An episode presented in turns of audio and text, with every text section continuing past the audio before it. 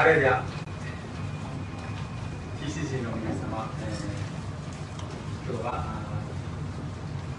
下村先生の応援ということで、えー、お貸していただきました、えー、ご紹介いただきました、えー、福音教会の牧師の滝田と申します、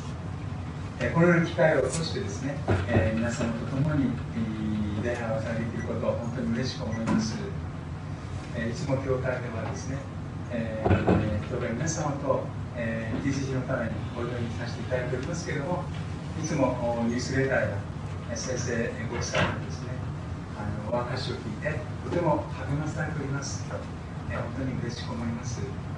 えー、今日こういう機会でですね、えー、この素晴らしい場所で、えー、共に礼拝をお捧げできることをね、えー、本当に感謝しております、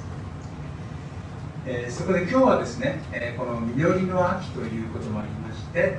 えー、創世記のこのヨセフの生涯の中からですね人生の2つの恵みということでご一緒に言葉を受けたいなと願っております。早速ですけども第1番目から見ていきましょう。第1番目は忘却の恵みということですねその授業で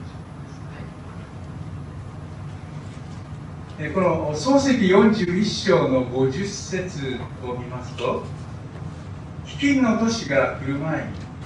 ヨセフに2人の子が生まれた。恩の妻子ポテフェラの。娘アセナテが産んだ子である。ヨセフは長子をマナセと名付けた。神が私のすべての労苦と私の父の家のすべてのことを忘れさせてくださったからであるとありますね。この漱石のヨセフという人はですね30歳の時にエジプトの総理大臣となるそしてその時に恩の妻子であったポテフェラの娘であるアセナテという人と結婚します。そして、まあ、2人の男の子が与えられたわけです。長男はマナセと付けられました。神が私のすべてのロープと私の父の家のすべてのことを忘れさせてくださったからであると教わりますね、えー、皆さんこのヨセフという人の生涯はもうまさに波乱万丈ですね。でヨセフという人は信仰の父アブラハムからすると孫にあたるヤコブという人ですね。アブラハムイサクヤコブ。このヤコブには、ま、12人の子供がおりましたその10番目がこのヨセフという人。ヤコブにとりましては最愛の妻であったラケル長男でした。そこで、えー、子供は12人いたんですけどもヤコブはこのヨセフを特別に溺愛しました。その息子のためにはね他の兄弟には与えない立派な長服を着させ食事の時には特別なごちそうをですねヨセフに与えたわけ。皆さん栄光ひいきはあかんね。こんなことしたらね兄弟の関係ね。ごちゃごちゃになっちゃいます。当然のごとくヨセフは他の兄弟たちから妬まれ憎まれるわけです。ある日のことですけども、え、お父さんのヤコブもですね、えー、お兄さんたちが羊飼いとしてですね遠くまで行ってるから、まあ、差し入れを持って様子を見てこいって使いに送られるわけです。するとお兄さんたちはですね10人いたんですけども遠くからですねあのですねエコひいきされているですね腹持ちならない弟のヨセフがやってくる。そこでこそこそと話し合い陰謀を練ってあいつをねえー、懲らしめようということでヨセフがですねドタンという地域まで来た時なんですけどもお兄さんたちはそこにあった大きな穴にドタンと突き落としてしまう。その上この弟を殺してしまう。恐ろしいですよね兄弟の憎しみまあ住んでのところで4番目のお兄さんユダというお兄さんがまあまあまあまあそんなことしたって一銭の得もならむしろこいつをですね奴隷として売ろうとそしてお金を山分けしようということで、えー、銀30枚でエジプトのですね、えー、奴隷商人を売り飛ばしてしまうそして彼は、えー、エジプトの地にですね、まあ、奴隷となる。これが17歳の時ですね、えー、日本で17歳って言ったらね、まあ、高校生くらいですよね、まあ、その時にもう彼はえ家族から離されお兄さんたちはもう獲物に食い殺されて死んでしまいましたって嘘をつくわけです。お父さんの嘆きはもう本当に大きかったですまあこのことによって、まあ、彼はエジプトの地に奴隷として売られそして、えー、まあ不思議なことにですね神様はこのヨセフがですねエジプトの王様に仕えるファラオに仕える侍従長のですねポテファルという人のところに買い取られるわけです。まあこのヨセフという人はですね、えーまあ、非常に忠実な人でしたので、まあ、神と人々に、まあ、どこにあっても忠実に使える、まあ、そのような、まあ、幼い日から信仰の教育を受けてたわけです。ですから、えー、主人の信頼を勝ち得るわけです。まあ、そこで彼は成功してえそして主人の信頼を得てなんとポテファルの家の全財産の管理を任せられる。素晴らしいですよね。そのようなですね、えー、まあ、抜擢されて、えー、奴隷ではありましたけどもこの主人はですね奥さん以外のことは全て彼に信頼して委ねたわけです。主が共におられたので彼がなすことは全て祝福をいただきました。ところが皆さん人生は一歩先は闇です。人生は下り坂もあれば上り坂もある。そしてまさかという坂があるわけ。イケメンであったヨセフですね。を主人の妻はですね毎日のように誘惑した。でそして彼はそれを拒みある日ですねもう家中のしもべたちをみんな追い出して主人の妻は、えー、ヨセフに言い寄って誘惑するわけです、まあ、その時に服をつかまれてしまうんですけども彼はそれを脱ぎ捨ててその場所から逃げちゃうんです。逃げるが勝ちです。ところが、まあ、プライドが傷つけられたその人妻である主人の妻は非常に怒りそして濡れ衣を着せてこのヨセフが私に乱暴したとそういう嘘をつくわけです。おそらく主人はですね分かってたと思います。ヨセフという人はそんなことをする人じゃない。でも、まあ、多くの人々の手前ですね。奥さんのプライドをですね傷つけるわけにいかないので、まあ、彼は不当な罪で逮捕された。なんと刑務所にぶち込まれてしまう。奴隷となって自由を失い家族を失い全財産を失った上に今度はなんと監獄にぶち込まれて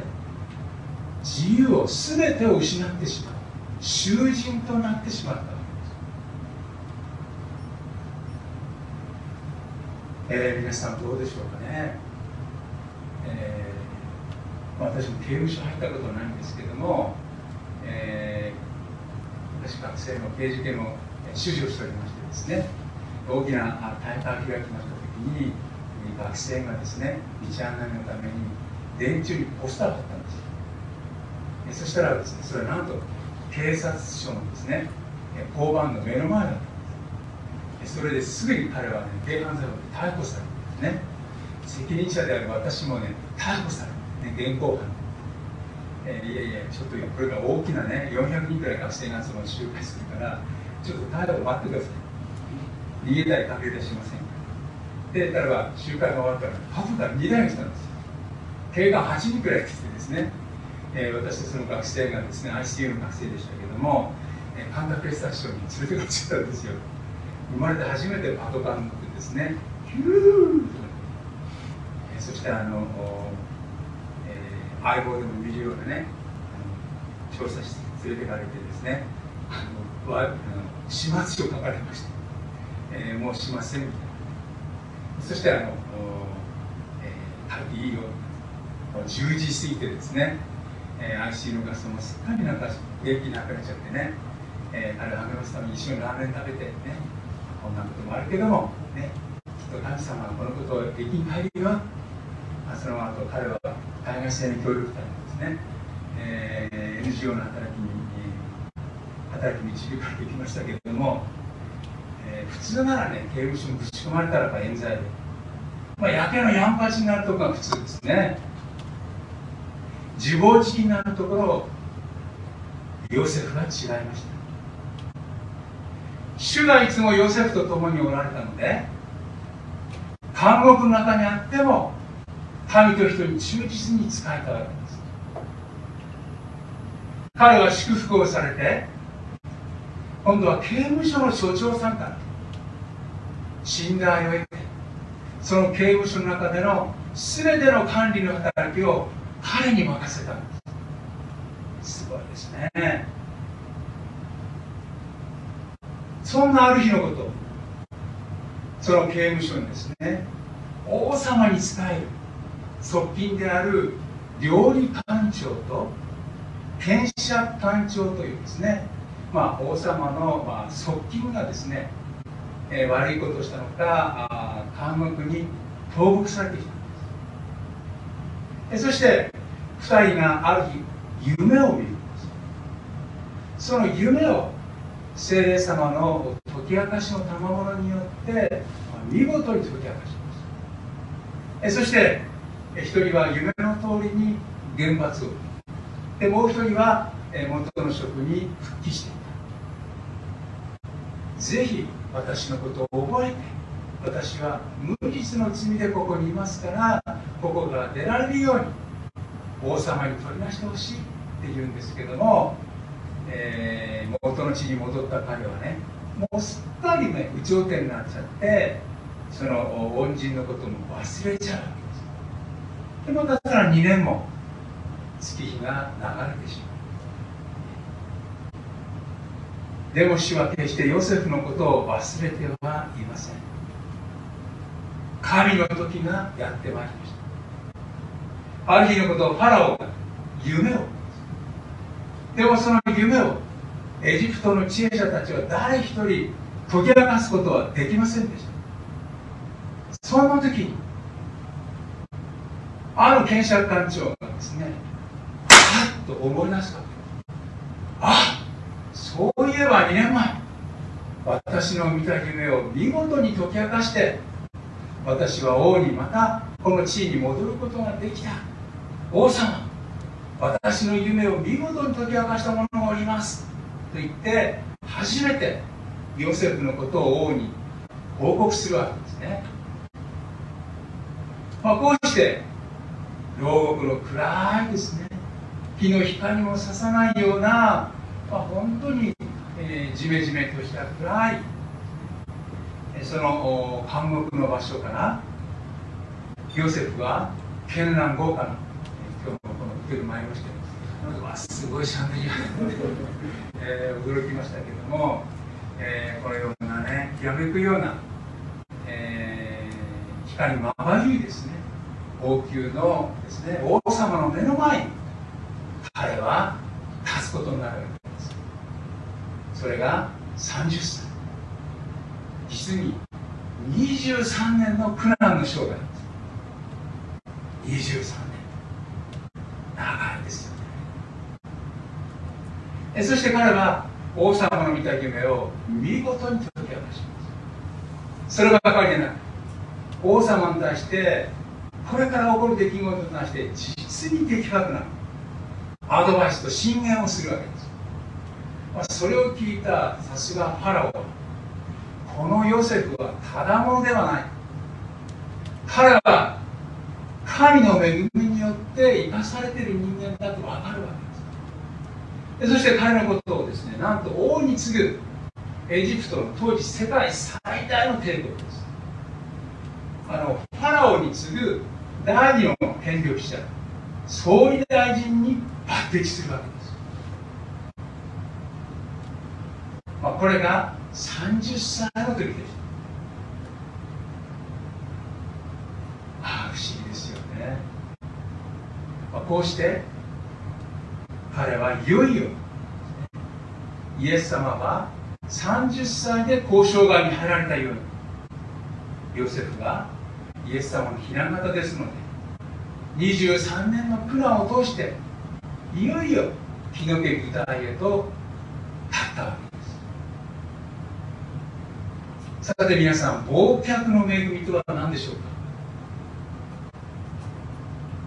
ヨセフは何か認知症を患って過去の全ての出来事の記憶を忘れてしまったんでしょうか？まあ、つい最近まで記憶があってもですね記録がありませんと言って大臣の椅子に血が見つかれた。方もおられましたけど。過去の出来事の苦い記憶を持たずに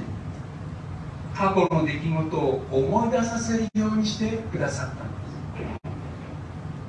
これが主の大きな憐れみ恵みです年を取ると昔のことを忘れる。これも主の恵みです。昔のつらかった出来事や思い出を苦い記憶を持たずに思い出すことができるのは主の憐れみです。これを忘却の恵みと言います。これが私たちの人生に与えてくださるまず第一の恵みです。えー、私の献身の生涯はですね、えー、今のご教会の家庭ある意味福音住教会で学生第1年生の時にですね刑事教として、え、イエス様と出会いイエス様を信じて救われました、えー、そして証明が与えられてですね、え大学の卒業と同時に KGK というですね、えー、大島先生も取られたと思いますけれどもキリスト者学生会のですね学生主事になりました。そこで大学生伝道をですね関東地区で4年間ほど講師させていただきました。その後、え、今千葉の方に移転しましたけれども東京キリスト進学校というですね今 TCU の大学院のところになっていますけれども、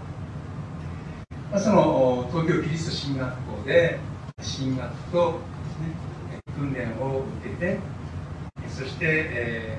ー、関西の兵庫県の尼崎市にあります向こうの総福音住教会の青年担当の牧師としてですね6年ほど講師させていただきました。そしてその教会の開拓伝道で北九州の文字というですねレトロな観光地になっておりますけれども人口は3万人くらい。小さな町なんですけれどもそこに開拓伝道で6年間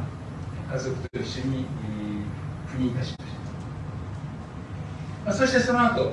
すね、えー、ご教会にですね、えー、招聘されて、まあ、1999年から、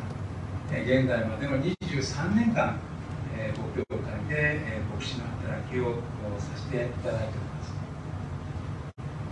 私にとって伝道者として一番困難であった時期というのは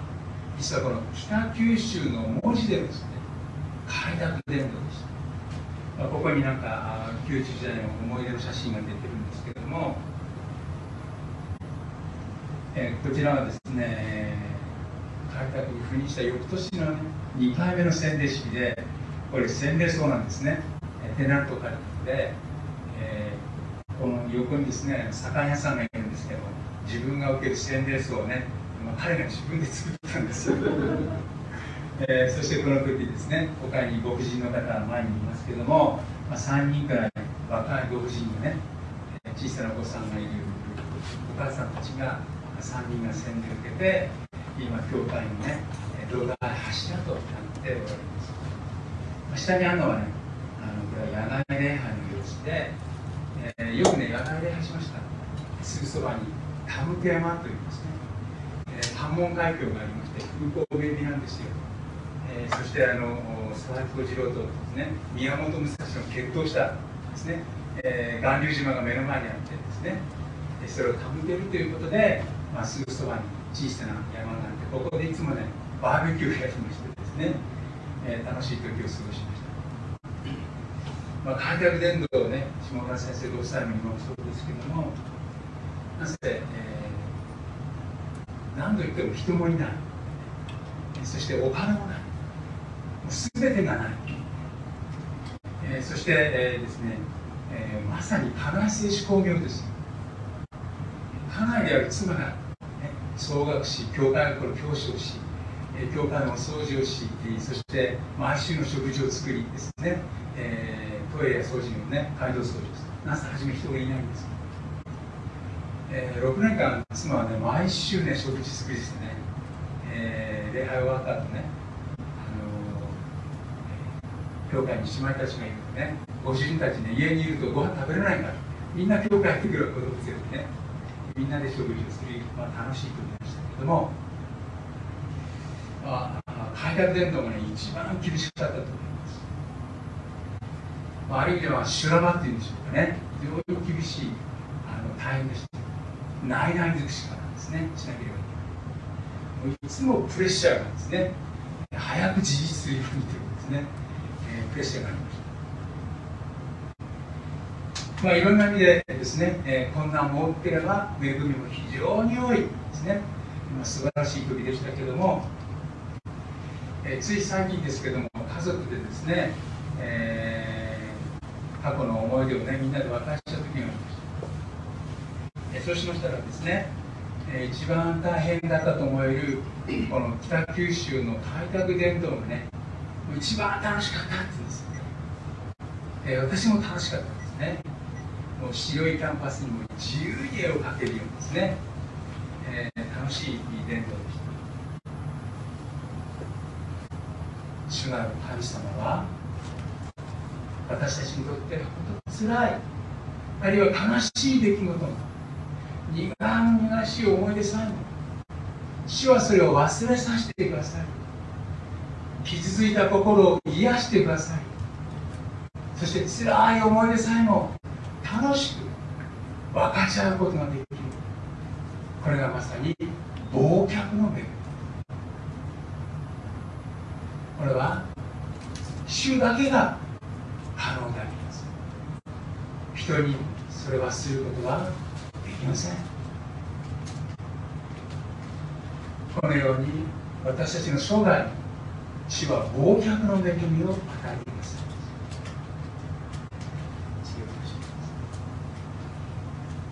イエス様はまもなくこのクリスマスの時期を迎えますけど神の御子イエス様三位一体の第二格であるイエス様が人間として肉体をまとってこのクリスマスに受肉されご降誕されました。そして御子イエス様は私たちにおける全ての悲しみや痛み苦しみをその身に全てを受けられて鞭打たれ傷つけられそして十字架の上で父よ彼らを許しください。彼らは自分たちが何をしているのかわからないのですから。イエス様は私たちの罪の許しを祈られました。ヨセフの生涯はイエス様の雛形です。私たちも自分たちを苦しめた。私たちを傷つけた者に対してなかなか許しますとは言えません。あなたのことを許します。でもあなたのことを決して忘れません。私たちは付け加えてしまいます。過去を忘れ人を許すって本当に難しいと思いますでも主は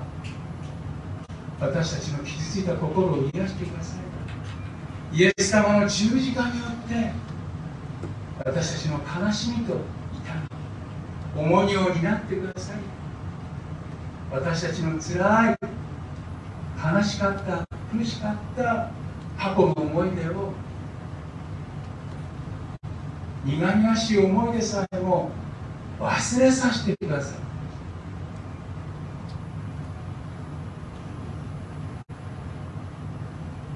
もしあなたが過去のそのような痛みや傷を忘れることができないのであれば今晩カルバリの十字架のイエス様のもとにそれを携えていっていただきたいと思います。そしてあなたの抱えているその大きな重荷をぜひイエス様の十字架のもとに下ろしましょう。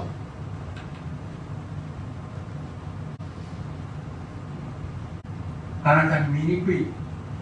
辛いことをした。その人たちにイエス様が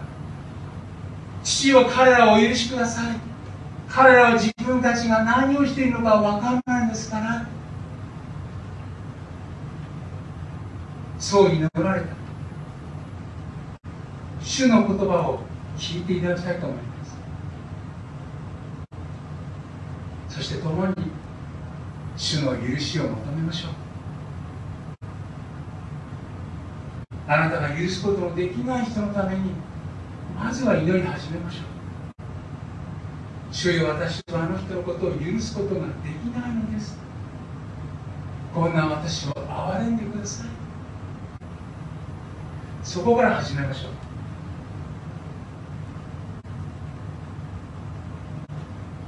私たちは許しを必要としています。あなたが許さなければその人はすっかり忘れていますでもあなたが忘れないことによって私たちはその苦しみから解放されません。私たちはその痛みをずっと抱え続けることになります。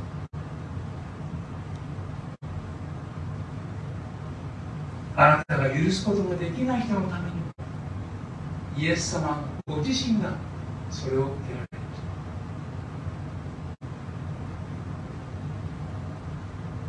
私たちが許さなければそれは私たちの罪となってしまいます。私たちはみんな主の許しが必要です。主のもとに携えイエス様によって私たちの傷ついた心が慰められ癒されそしてその辛い過去が主によって癒されますよ。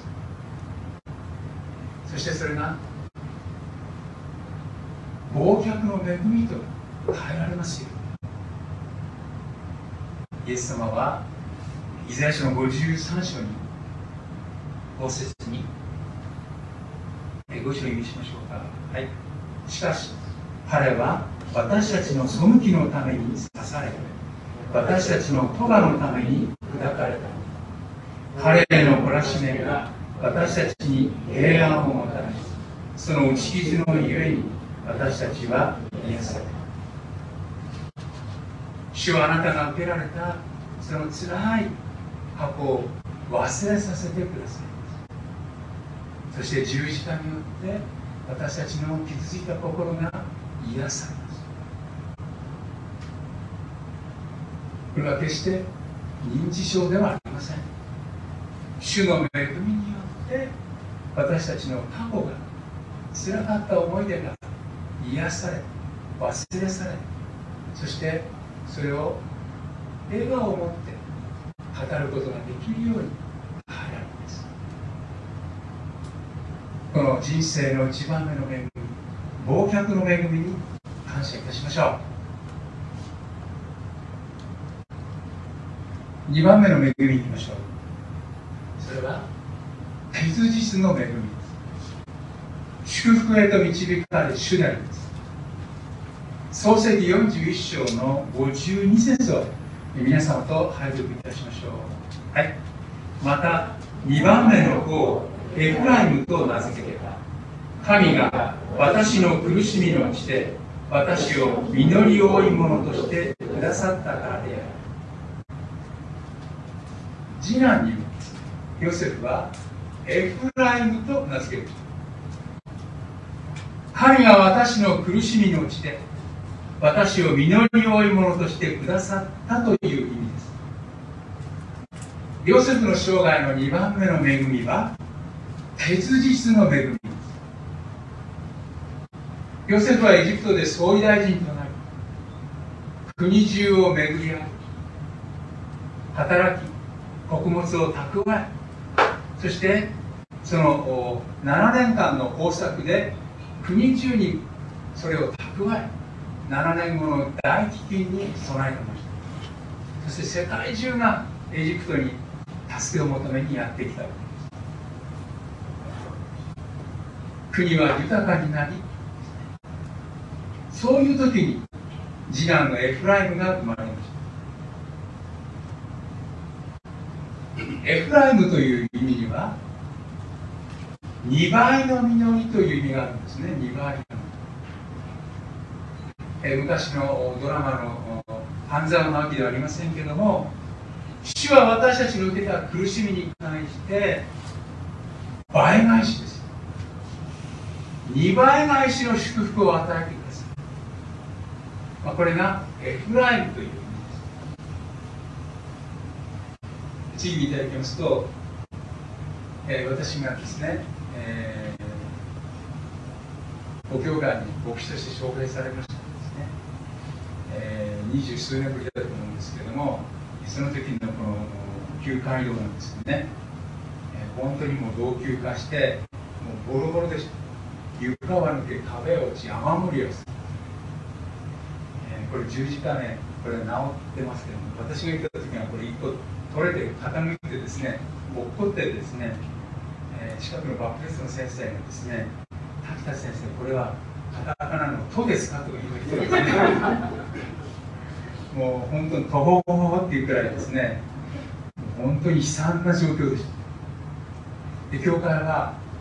えー、障害者の方今もそうなんですけども、えー、精神障害者の方や知的障害の方身体障害の方にそれで、まあ、25%以上が障害を持った方。えそしてまあ建物はですね老朽化して地震が来たら私2回牧師しているから地震が来るとこんなに揺れるんですよ。大丈夫かなと思って。日曜日に地震が来ないようにってねもういつも祈らないといけない。本当に悲惨な、まあ、状況でした、まあ、そこからですねお祈りを始めて主のビジョンを求めてですね。そして地域に開かれた誰でも安心できる教会というビジョンが与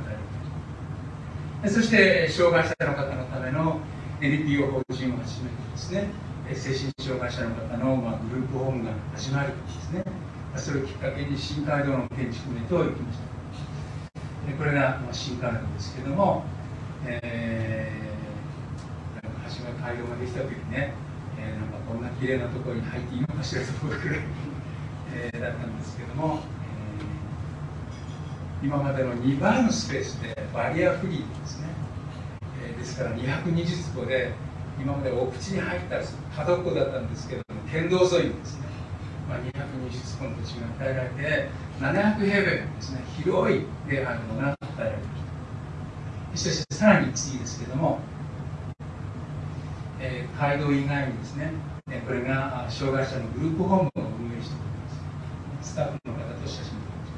それ以外にこれ宣教師官がこれは新宿の物件なんですけどこれも新宿でございました。これは私が住んでいる牧師館ですけどこれ築40年。私たちが一番古い建物に住んでおりますけどもえー、築40年なんですけども最初借家で住んでたんですけどね大家さんがもう売りたいから出てってくれとそんな急に言われても困るとか、えー、じゃあ買っとってくれとかですね土地だけでいいから買ってくれとか言って、えー、今私土地が増えてね、えー、50坪ぐらい庭付きの、住まいに住んで家庭菜園をしてですね収穫の喜びを教会の皆さんに分かち合っております、まあ、このように神様がですね、えー、憐れんでくださり豊かな実りを与えてくださり2倍のビジョンに対して2倍以上の祝福を与えてくださいました。次お願いします。えそういうわけでヨセフの生涯はこの結実の恵み。ヨセフは苦難の地で祈り豊かなものとされました。彼は外国の地で奴隷となり囚人となりもう涙なくしては語れないような苦難を経験しました。ウクライナの皆さんが今ですね、えー、避難され難民となり世界中に散って苦労しておられます。ヨセフは外国に奴隷として売られさらに囚人となり彼は族長としての身分を失い全ての自由を失い家族も失い財産も失い全てを失ってしまった。その彼の深い悲しみにしかし彼はへこたれないで主を見上げた。人生を呪うのは誰だってできます。でもへこたれない。クリスチャンは主を見上げるんですああメンって上を見ましょうハレルヤ主の憐れみはつきません。主は必ず私たちのことを見捨てず必ず実を結ぶ障害へと導いてください。主は彼を励まし慰め苦難の中で立ち上がる勇気を与えられたんです。まさに人生は奈良転び八起きです。何度でも何度でもやり直すことができます。失敗しても罪を犯しても挫折しても何度だって立ち上がることはできます。主は彼の失った全てのものを回復させエジプトのファラオに次ぐ総理大臣の身分と自由が与えられました。家族から引き離され一文なしになったヨセフに妻や子供たち家族と豊かな生活を与えられました緑豊かな人生を主は与えられたんです先ほど私は大学1年生の時に定式を通してイエス様と出会いイエス様を信じてクリスチャンになったということを明かしさせていただきましたえー、皆さんあんまり馴染みないと思いますけど私昔ですね高校生時代から、学生運動をやっていました。田舎で、えー、日本の社会私は東北の農家の出身ですので、えー、日本の社会の不公平さを見てですね日本が平等で、え豊かな社会になるためには政治が悪い社会が悪い革命が必要だとそう思って高校生時代から活動家でした。でももうその頃は残念ながら、えー、学生運動はですねもう下火になって内毛場の時代でした。ですからいつですね命が狙われて殺されるか分からない。そういう中で、えー、大学の学生運動にですねま失望落胆挫折してそういう中で私は刑事的導かれ教会に導かまあ、そしてそこで、まあ、イエス様と出会ったんです。でも私はですね福島県の郡山なんですけども私は神主の孫です。今も私田舎に行きますとそこには1000年の歴史の神社がありまして3人の現役の神主。ですから私が田舎に帰って行くとおじさんたちとね、えー、いとこと進学論争なんですよ、ね。えー、面白いですですから、えー、私が信仰を持つということに関して私の父も母ももう猛反発でした。ものすごい反対と迫害の中で、えー、私はクリスチャンとなりそして証明が与えられて、えー、献身したわけです。ですからですね、えー、本当に厳しい出発でした。しかしその私は愛する家族の救いを祈らない日は一日もありませんでした。両親が家族がイエス様の愛を救いに預かるように祈らずに過ごした日は一日もありません。えそして私が救われてから21年。私たちが北九州の開拓時代母は末期の膵臓がんに侵されました。父は私にこう言ったんです。信じお前しか母さんを助けることはできない、まあ、そして私は父の要請を受けて郡山のですねホスピスの病院がですね。そこに母が転院しました。そして、えー、私の娘も私たち夫婦もですね一生懸命、まあ、ずっと伝道してきたんです。けど母に伝道しまして素晴らしいですね。これぐらいの病棟ですね、えー、母と私の家族ぐらいしかいないんですけど自由使っていいよって。そして母はそこで信仰を告白してですね。そして家族みんなが集まるところで、えー、病床戦で仕事しました。でやがて召されて、えー、いなかったですね初めてのキリスト教の葬儀を私が取り組みましたでさらにですね次出てくるかとしますけれども父はですね88歳になった時に家族の前でこう宣言したんですよ。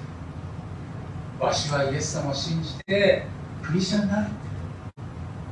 そして急遽私たち夏休みに帰ったんですけども、えー、その場所でね、えー、兄の家族と一緒に住んでますけども父の洗礼式を神様は真実のあなたの涙の祈りに主は必ず答えてください。ま私にとって33年目の家族に与えられた神の奇跡の庭さでした私の愛する両親を救うという人生の結実の実を私たちは配達させていただくことができました。主は私たちに人生の結実の実を結ばさせてくださいますヨセフはつらかった。過去の出来事から目を離して主に向かって目を上げそして未来に向かって目を向けたんです主はどのように自分と自分の家族を祝福してくださった？それを見ることができました。そしてやがてヨセフは自分の憎いお兄さんたち70人ほどになってましたけどもそれを呼び寄せて和解しそしてエジプトの地においてイスラエルの民はその後何百万と祝福されていくヨセフの信仰と生涯がイスラエルの民の大きな祝福のもとへとなったのですあなたがイエス様にあってイエス様を信じてイエス様に従いどんな苦難や。悲しみや痛みがあってもそこでへこたれない。死を見上げていく時あなたの辛い悲しみや痛みをイエス様が癒してください。忘れさせてください。そればかりではない。私たちが失ってしまったさまざまな出来事も私たちの生涯にもう一度あなたの手にそれを取り戻させてください。あなたが溢れるような恵みで満たしてくださいますイエス様の約束の言葉を読みしましょう。上がりますね。ヨハネの福音書12章の24節を読みしましょう。はい。誠に誠にあなた方に言います。一粒の麦は地に落ちて死ななければ一つのままです。しかし死ぬなら豊かな実を結びます。麦が地に落ちてそのままならば何の実も結びません。しかし麦が死ぬ時やがて豊かな実を結びたわわとなった収穫を得ます、え私も家庭菜園してますけども収穫の喜び魂の救いと同時に大きいですよね。種をまけば必ず収穫がやるでもそのためには種は死ななければなりません。あなたが弓のりを豊かな生涯となるためにあなたが自分の野心自分の肉の欲に死んで十字架のもとにそれを委ねるとそして主の御心に従う時あなたは豊かな実を結ぶ生涯と必ずなるんです。それが結実の恵みです。皆さんアメンでしょうか。さあ最後結論です。まとめましょう。主はあなたにも2つの実を結ばさせてくださいます。1つ目は暴虐の恵みですね。そしてもう一つが結実の面次をお願いします。あなたが過去の辛い過去から未来に向かうためにはこの忘却の恵みが必要です。今晩もう一度イエス様の十字架を見上げましょう。そしてあなたが辛かった過去の経験からイエス様にそれを委ねましょう。主の慰めと癒しが始まりそして過去が主によって癒されそれがむしろそこから祝福が泉となるような宝石のような出来事になります。私にとってもつらかった厳しかった開拓伝道の記憶が出来事が今は宝です。あなたがやがて癒され忘却の恵みによって笑顔を持って分かち合える時その証によって多くの方々が慰められ励まされること主は私たちに忘却の恵みを与えられます2つ目最後結実の恵みですあなたの目を過去ではなく未来に向かって目を上げましょうあなたがイエス様に目を向けるとき結実の実がやってまいりま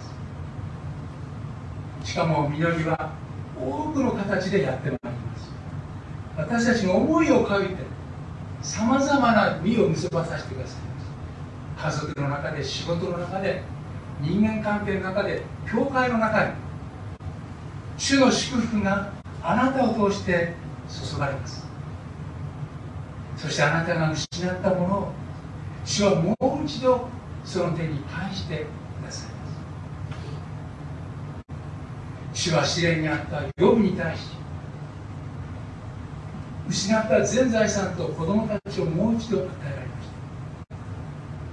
2倍の祝福を与えたとあります。またルツキのナオミは苦々しい思い出が心地よいナオミという喜びという名前の通りに生涯が変えられました。そういうわけで最後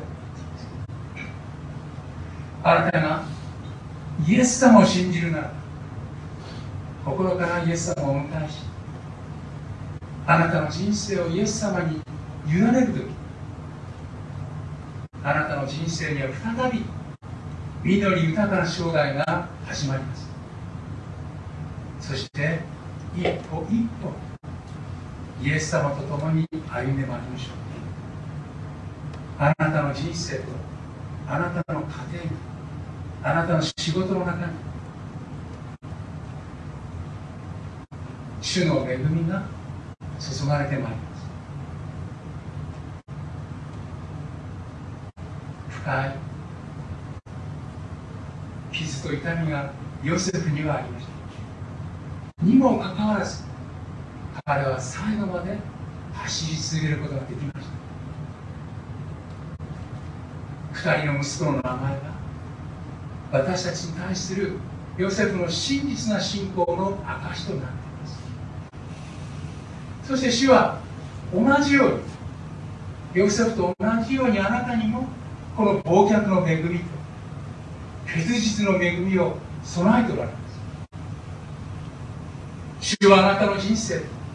あなたのご家庭に豊かな実りと祝福をもたらしてくださるんです。この方に従ってまいりましょう。皆さんアーメンでしょうか？お祈りをお納めいたしましょう。神を愛する人たちすなわち神のご計画に従って召された人たちのために全てのことが共に働いて益となることを私たちは知っています。愛する主よこの中の試練の中で私たちはさまざまな出来事により痛みや傷を受けております。しかし主イエス様は十字架により私たちの許せない罪を身代わりに背負われ祈られました。今主イエス様の十字架のもとに全ての重荷を下ろします。そしてイエス様の心にお迎えいたします。私たち一人一人に忘却の恵みと結実の恵みをお与えください。下村先生を完全にお癒しください。TCC のお一人お一人とまた教会の宣教の宮さを豊かに恵み祝福してください。豊かな恵みで満たしてください。主イエスキリストの皆によってお祈りいたします。アーメン。